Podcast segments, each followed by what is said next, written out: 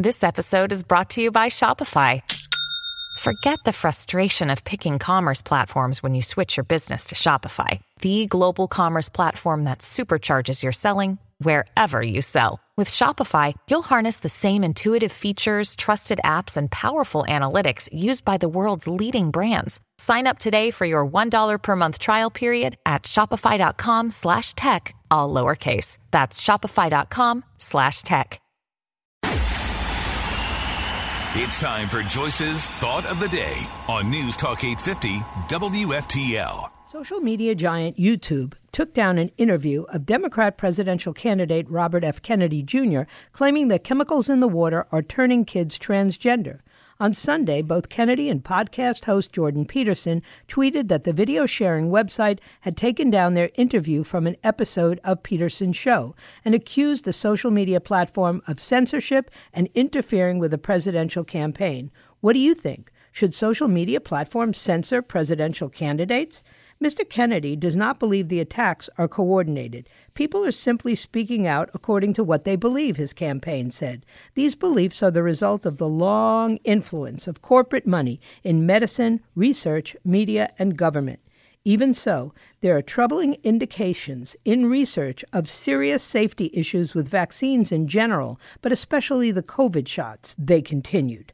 The real issue for Mr. Kennedy is regulatory capture and corporate influence over government. He is in favor of properly conducted, unbiased, transparent safety testing of all vaccines.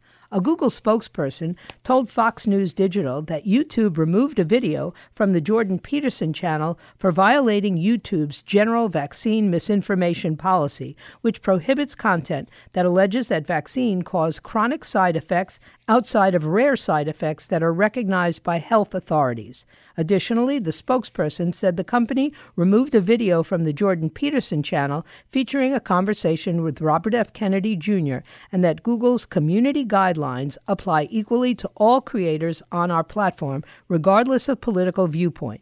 Under our general vaccine misinformation policies, we remove false claims about currently administered vaccines that are approved and confirmed to be safe and effective by local health authorities and the WHO. Our policy not only cover specific routine immunizations like for measles or hepatitis B, but also apply to general statements about vaccines.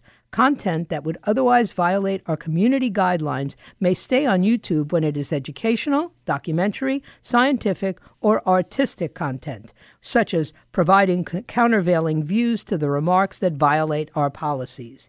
In an interview, Kennedy claimed that a lot of the sexual dysphoria America is seeing comes from exposure to chemicals in the water. I think a lot of the problems we see in kids, particularly boys, is probably underappreciated on that how much of that is coming from chemical exposures, including a lot of the sexual dysphoria that we're seeing. I mean, they're swimming through a soup of toxic chemicals today, and many of those are endocrine disruptors. There's atrazine throughout our water supply. Atrazine, by the way, if you put in a lab atrazine in a tank full of frogs, it will chemically castrate and forcefully feminize every frog in there. Get Joyce's Thought of the Day anytime. Subscribe to her podcast right now on the all new 850 app and at 850WFTL.com.